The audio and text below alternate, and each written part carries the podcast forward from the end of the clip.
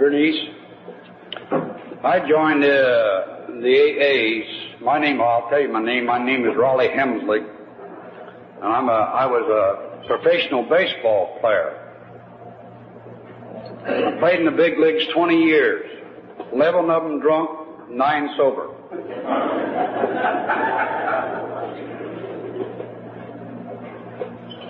You people out there are very fortunate to learn about Alcoholics Anonymous.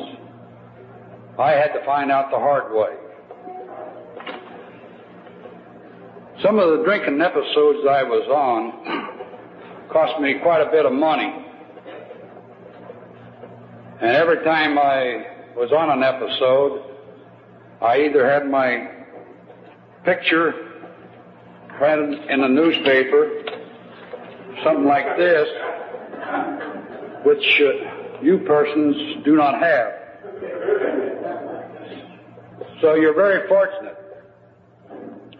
I played uh, with some great ball players. I played against Babe Ruth, Walter Johnson, Sam Rice, Joe Judge. I'll name some of them around here. Played against those fellows, and I played with Hack Wilson. Probably some of you heard of him. He holds the record of 190 runs batted in. That's more than the Washington Ball Club hits in all year.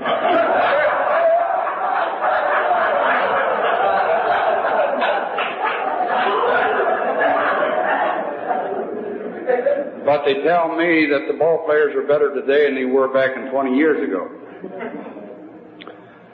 I started uh, drink back in about 1927 up here at Frederick, Maryland. That's where I started my baseball career in 1925. I went to Pittsburgh in 28, 29, 30, 31, Chicago Cubs in 31 and 32. That's where I ran into Hack Wilson and Pat Malone. Some of you fellows might have heard of those fellows. Paul Waner was one of my drinking partners at uh, Pittsburgh. Then I can go on over to Cincinnati. But when I got to St. Louis Browns in 1933, seems like I was on my own. A manager named Roger, Roger Hornsby. Seems like every time I turned around, why, I run into Rog. And back in those days, we played all day ball baseball instead of night. So we had a lot of times to drink and play around, which I didn't miss any of it. Some of the episodes I was on, I'll tell you about them. One of them I was down in uh, San Antonio, Texas, in spring training, and we went to uh, Laredo, Texas, which is on the border of the Rio Grande, right across from the old Mexico. we had ex- uh, an exhibition game scheduled, and it started to rain, and I was over in old Mexico. So when I got back to the hotel, the bus had left. Well, naturally, when I was over in Mexico, I sampled out some of the stuff that they made over there, tequila and some of the other drinks that they had across the bar. But when I uh, really got back to the hotel, the bus was already on its way to San Antonio, which was 100 and about 150 miles, and I didn't have any way to get up there. So I had a few bottles in a bag that I got across the strip, across the river, and I started drinking. Well, I finally hit into San Antonio about seven o'clock that night, and before I went to the hotel, I went to went to a liquor store and got me a couple fifths. And I don't know where I picked them up, but I had a girl on each arm when I walked into the hotel looking for Hornsby. And Don Barnes, who was the owner of the ball club, and Bill DeWitt, who was the general manager. Well, they saw what kind of a condition I was in, so they, they ducked me. They didn't want to have anything to do with me. But the next morning they did because they called my room and told me to come up to Mr. Barnes's room. Well, I went up there, and when I come back out of there, I was five thousand dollars less than what I went in with because that's what they find. So you people, you people uh, have little troubles. I used to have a lot of big troubles. Another episode was in 1935 at the World's Fair in Chicago. Mr. Hornsby, he was very grateful and gave the whole ball club the day off. But we had to catch a train that night to Detroit. Now, most of these fellows went out to see the fair, but uh, I couldn't go by the bar because that's where I spent my afternoon. And the time I hit the train, why, I had a snoot full. And the time I got off the train the next day in Detroit, I had two snoots full. Because that night on the train we run into Ted Lewis and his band. Now I don't know who drinks anymore, a ball player or a, a band, uh, a musician. And uh, we really hit it up that night. When we hit Detroit the next morning, we're standing with a teammate of mine, Frank Ruby, was on the platform, and we were waving goodbye as the ball player was walking off in the train in the station. And in those days, we had to carry our own grips. It's not like today. The kids are not strong enough to carry the grips, so they pick them up right at the, the ballpark and haul them, put them on the planes, and haul them. And even when they get back to the hotel, why they take it up to each room, they have numbers on the on the suitcases. But we we had to carry our grips. So when they went by, why Groupie and I went back in the train and sat down and started to drink a little more, and we train pulled out into the yard and stopped. Well, I don't know which one of us come to our senses and said, well, we'd better get off in this train and stop. So we got our grips, started up through this yard about a mile to the railroad yard, and uh, got a cab and went to the hotel. It was a book Cadillac hotel. And lo and behold, they had a revol- revolving door there in the, in the front of it. So neither one of us was very polite, so he went in one side and I went in the other. and we got locked in there. Anyway, we had to have the engineer come down and take the whole thing apart. Before the crowd of the people out on the sidewalk could get in or the people upstairs wanted to get out.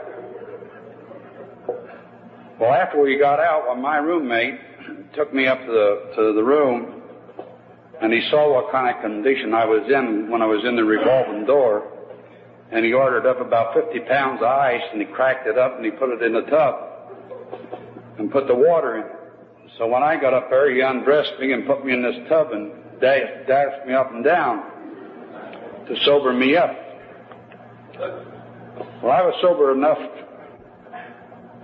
to, go out to the ballpark that day, and when we got out there, why, Hornsby started to go around. He asked different guys if they had a good time at the fair, and they said, yeah. So he finally got to Groovy, and he said, Frank, did you have a good time at the fair? And he said, yeah. He said, well, it'll cost you $150. So then he asked a couple more, Sam West, Ray Pepper. Then he come to Rollie. He said, Rollie, do you have a good time? I said, yeah. He said, well, it'll cost you 300. And I said, well, what the hell? I said, I, I didn't I wasn't twice as drunk as Groovy. Why, why should you find me 300? Well, he says, I think you're twice as valuable to the ball club. That's the reason you're getting it. and it come out in the papers where I was fined and money taken out. Well, I went to a meeting oh, about two months ago, and somebody asked me how much it cost me in fines while I was playing baseball. And sitting down one night uh, at home, nothing to do, I started to figure up the fines, uh, and ones I couldn't remember. And it come al- almost to twenty thousand dollars. So you see, I had to find out the hard way. Well, after four four and a half years with the Browns under Hornsby, he had enough of me, and I had enough of him too. Because every time I turned around, well, I was fine. So they sold me to to Cleveland, and of course, when we went to Cleveland, why they had more money than the Browns, and they trained trained right in New Orleans. And what a place for a ball club to train was down there. We're down there one night, and I went down on Bourbon Street. I didn't make all the boards, but I made quite a few of them. And I got in a fight.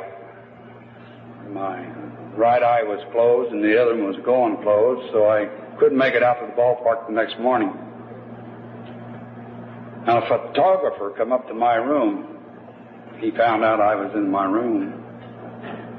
And I went to the door when he knocked on the door and opened it. And he was out there with a with a camera. He was going to, I guess, take a picture of my bad eye. Anyway, I slammed the door and locked it and went back to bed. About a half an hour later, why, here comes the knock again. So I thought maybe somebody from the ball club was coming up to see how I was. So here was this same photographer going to snap my picture. So I started to close the door, and lo and behold, he pushed the door in and shoved me up against the dresser drawer, and he come on into my room. Now that's coming into my territory, so I picked out the drawer on the, of, the, the top of the dresser, and I set it right down over his head. I broke his camera, and boy, he went down that hall of flying. So when the club got through working out that day, well, Mr. Vitt, who was the manager there, he came in. He said, "Rollie," he says, "We're sending you back to Missouri." That was my home then, and suspended me for ten days. So the headlines in the paper where I was on another tear, and I got the name of Rollick and Rollick because I was really going around. So I, when, when we got into Cleveland, I went back to spring training and drank a little bit. And didn't get any more trouble. But when I got back to Cleveland, Mr. Slapnick called me up in the office one day and he said, Rollie, you want to quit drinking? I said, I certainly do. He said, Well, we got a sanitarium out here on Euclid that can cure you in three days. I said, Good, I'll go out there. And he said, The ball club will stand the expenses. So I went out there, and the first first night out there, I tried to get my clothes to get get out of the place because they they shot me my in my chest and come around every hour, every so often, and wake me up and give me a drink and ask me what kind I drank. I told them I drank anything I could get a hold of or get a kick out of. And that's uh, white mule, gin, beer, scotch, wine, anything.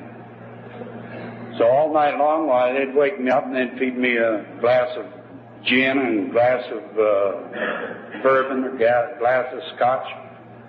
Then they'd come along and shoot me in the chest again, and every so uh, about, I guess about a half an hour, I'd get get sick and go to the men's room and heave. So next morning, well, I told Mr. S- Uh, called Mr. Slapnick and told him I was going to get out of there. Well, he says, "You wait till I come out there." So he was out there in about a half an hour because he knew I was going to get out of there. So he, he talked me into staying and taking the treatment by giving me a thousand dollars and a diamond ring.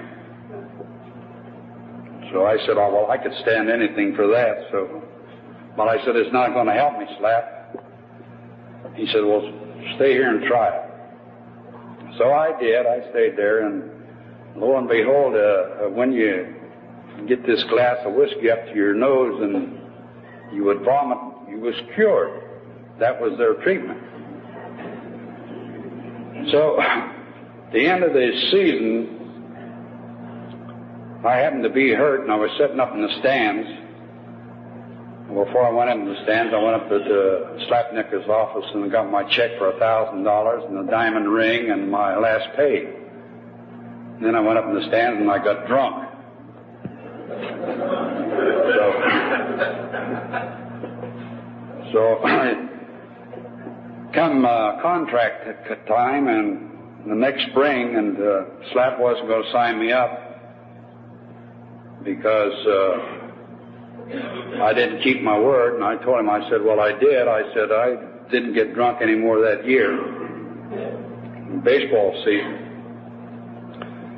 Anyway, uh, I had to go back to Cleveland to Mr. Bradley to sign up. And that time they went to uh, uh, Fort Myers, uh, Florida. So I behaved very good in Fort Myers. I stayed sober. We started north playing exhibition games with the New York Giants, and I hit uh, Richmond, Virginia. We had Richmond and New York and then Cleveland. So coming out of Richmond, uh, second baseman on uh, the New York Giants, uh, Alex Kampouris, he had a bottle of old granddad and asked me if I'd want a drink, and I said, oh, I said, might as well have a drink. So within a half an hour, I had two drinks there at the train, and when I got on the train, I had two fifths. So on the on the way north, the trainer of the ball club, him and I got in a fight, and I locked the, the porter in the in the men's room. I went out and I gathered up all the papers in the that the fellows had been reading, and I threw them in an upper berth and I set fire to it. So they had to stop the train to put the fire out. And we arrived in New York the next morning, went out to the ballpark, and Mr. Vitt says, Rollie says, don't put on the uniform today.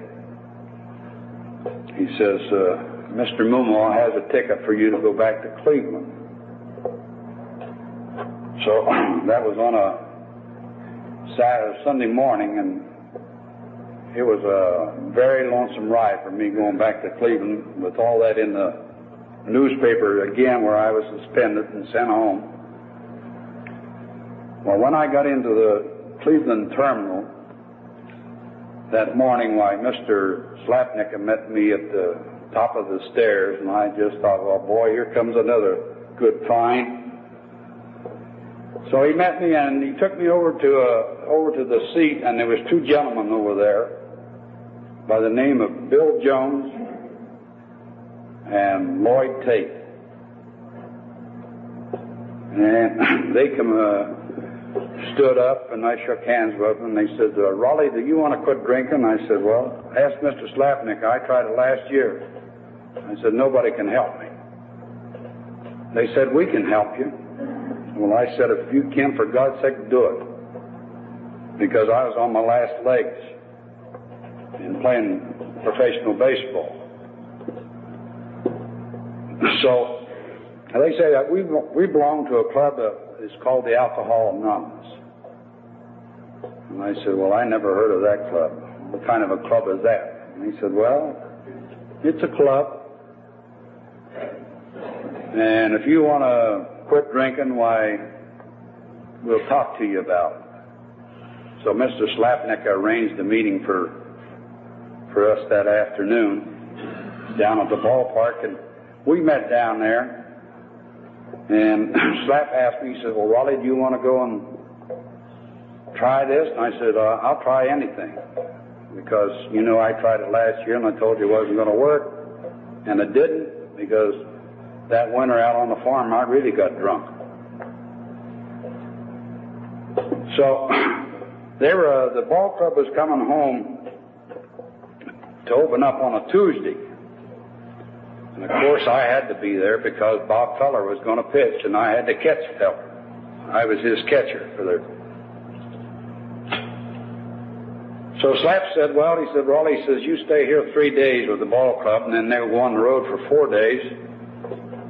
And when they come back, why, you'll be all right.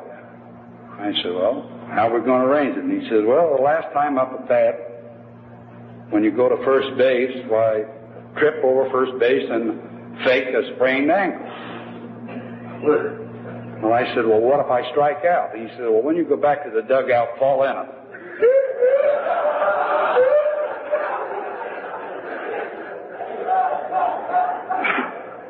but any, anyway, I had the ball to shortstop and went down first base, and I faked the sprained ankle. So right after the ball game was over, why Mr. Slapnicka came down to the clubhouse and talked to Vitt, and he said, "Well, Rollie's not going to help you on the ball club. You're only gone four days. Why, just leave him here, and we'll have him treated here." He didn't say for what, but he said, "We'll have him treated."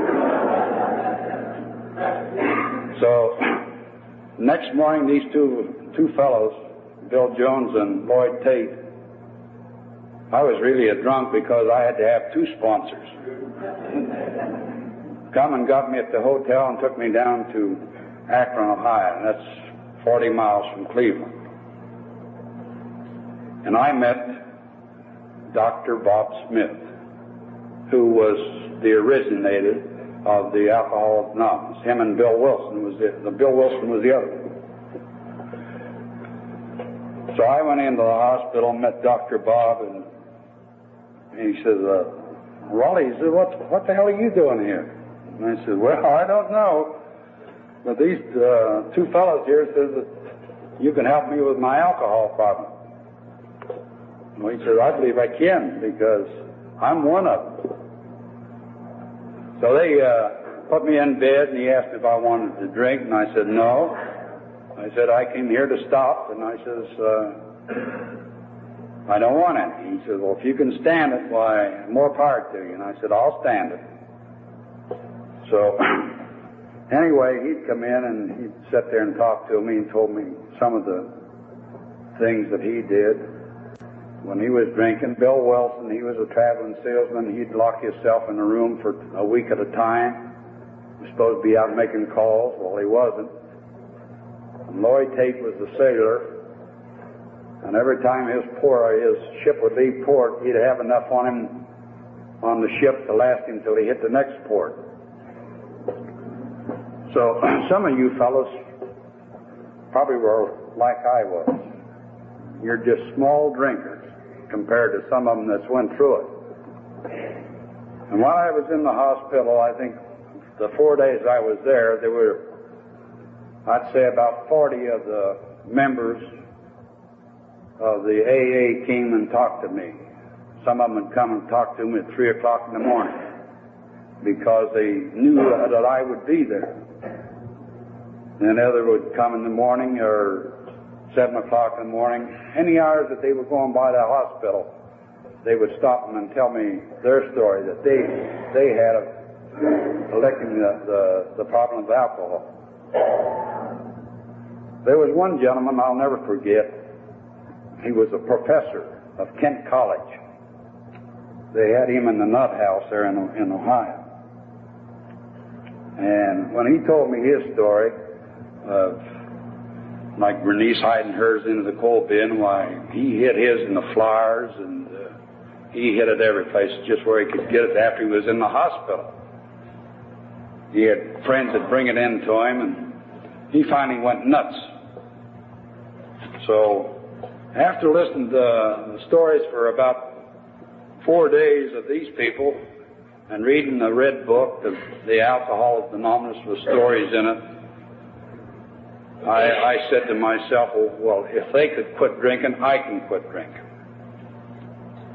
So, went back the next day, or four days later, went back and joined the ball club.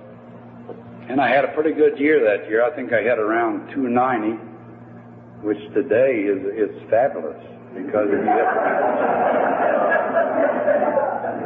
if you hit, if you hit 190, why you go up and ask for a raise. But I caught about 140, 40 some ball games, and uh, I think my fielding average was 994. I made four errors that year. And today, uh, one player will make four errors in one game. so they're better ball players today than they are when I played. Anyway, I went through the year and had a good year and uh, stayed sober and went out on the farm. And that was my tough, tough part to go out on the farm and stay sober out there because that was my retreat in the winter. I'd go out there, used to go out and get drunk, and uh, I had about 30 dogs that I had. I used to go fox hunting and take these dogs out, turn them loose, and then get drunk. And I'd be out there for two or three days. My wife didn't know where I was at, but I had one old dog that she'd go home because she'd get hungry, and uh, my wife would follow her back. Now that's the way they used to find in the winter. So that winter I went out and I stayed sober and uh, got along just fine. I didn't go to any meetings that winter, but during the summer back in Cleveland, every Wednesday, when I was in Cleveland, why these two two hound dogs would come and pick me up after a ball game and take me down to Akron, and we'd go to meetings down there every Wednesday night. And you people are fortunate; you've got maybe two or three blocks to go, or maybe ten blocks to go, because now I hear there's a there's a group on almost every corner here in Washington. So all you have to do is go to these meetings, and you'll find a lot of a lot of friends around, and uh, the goodwill that they'll help you. If you've got troubles, they'll help you. But out there on the farm, I had to fight it out myself, which I did. And I went to spring training the next year, and uh, you know, newspaper people are nosy when you're in the limelight because every time I'd go into a bar, why they, I could see one of them sticking their head around to see whether I was taking a drink. Well, I was taking a drink all right, but it was Coca-Cola. Because if I, I felt this way, if I was afraid to go into a bar where they were drinking, then I wasn't cured. So I, I'd go into the bars with these fellows, and they'd have their Tom Collins and whiskey sours and Scotch and on the rocks and this and that, and I'd have Coca-Colas. And every once in a while, I'd go to the men's room, and when I come back, and I'd start a drink, why, one of these smart guys that poured a drink into my Coca-Cola, wanting me to get started again.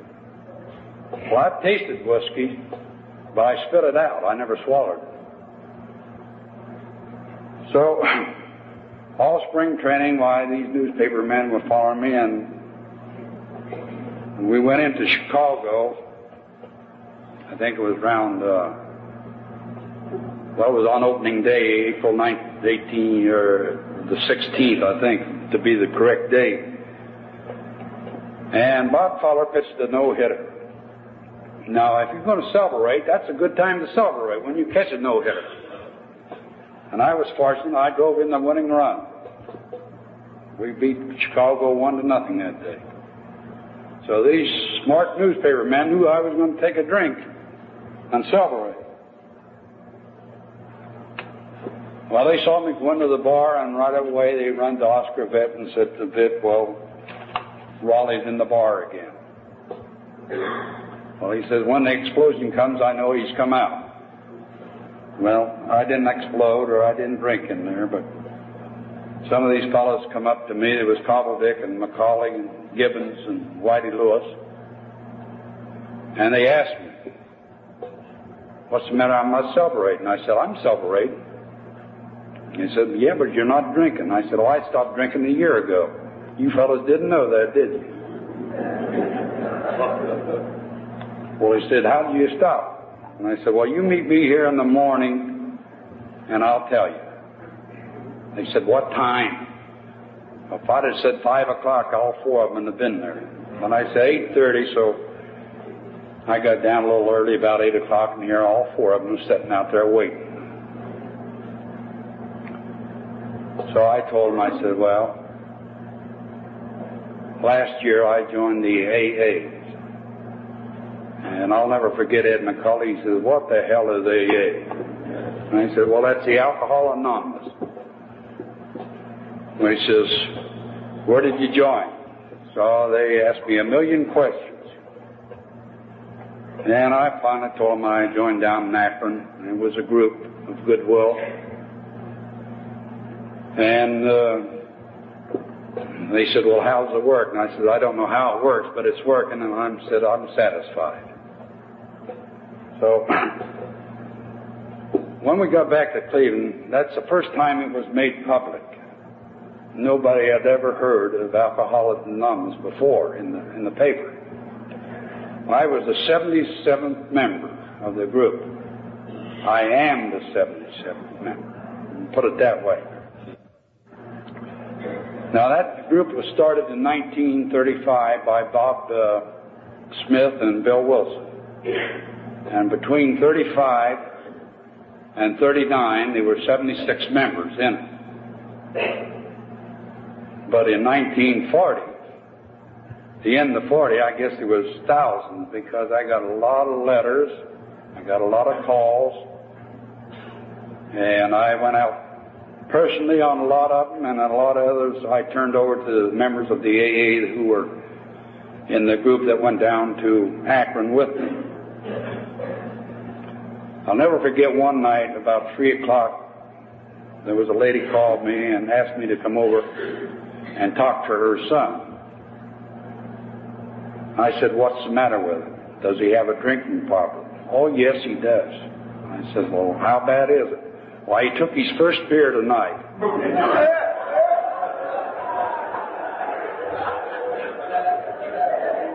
I said, I said, lady, I said, would you uh, mind going back to sleep and leave me alone?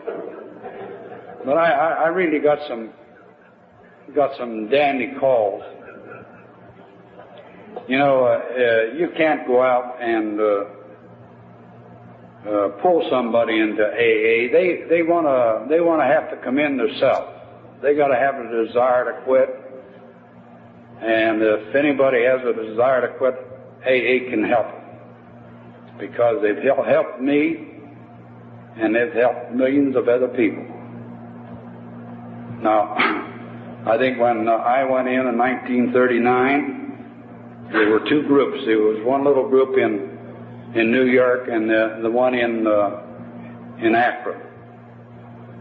And uh, I think today I, I vouch to say there's tens of thousands of groups all over the United States. Because I would get letters wherever I went. I'd get telephone calls when I went to Chicago or Detroit, and people would call me up about drinking problems. And that's the reason I said some of you people are fortunate because you have a group here on every corner. You don't get your names in, your, in the paper. You don't get fined. A little fine, maybe fifty dollars for being drunk. That's nothing. But one thing, one thing I don't like about AA is the way they uh, announce each other, Charlie C. or John J. or I'm proud of my name. I'm proud of I'm uh, belong the Alcohol Anonymous, and I think everybody should should be. If you had uh, hay fever, you would go to a doctor and get cured. So if you have uh, alcohol problems, go to the AA and they'll cure you. But you shouldn't be ashamed of your name because that's the only one you'll ever have. The men, anyway. The women might have to. so, I believe, speaking up for the AA, there's been years that uh, I was like a lot of people that I didn't want people to know it. I belonged to the AA, so I stayed undercover.